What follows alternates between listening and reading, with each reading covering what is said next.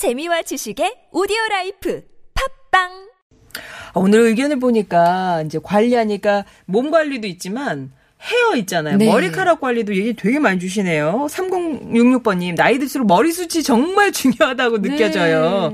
요새 헤어 관리에 신경을 쓰고 있습니다. 실리콘 함유된 샴푸보단 고체 비누로 감고요.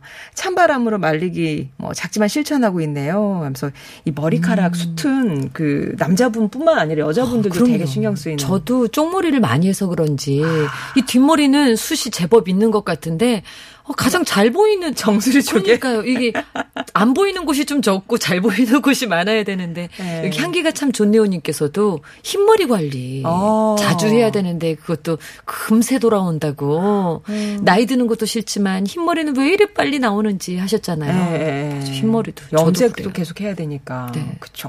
자 그럼 오늘 말그릇에는 어떤 분의 말씀을 네. 담을까요? 고드레 님께서 육상 기대주 아들이 요즘 게임 많이 하시다가 프로게이머가 되겠다고. 아, 그 집 아들. 이 스카우 제의를 네. 거절하시고 네. 또 다른 꿈을 키우고 계신다고 하셨죠.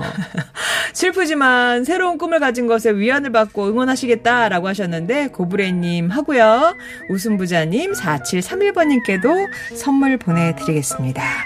에리 씨는 다음 주 추석 연휴에 저희 좀 특별한 손님이랑 함께 모시도록 할게요. 네. 기대하겠습니다. 네, 감사합니다. 네, 저는 삼 부에서 다시 뵐게요.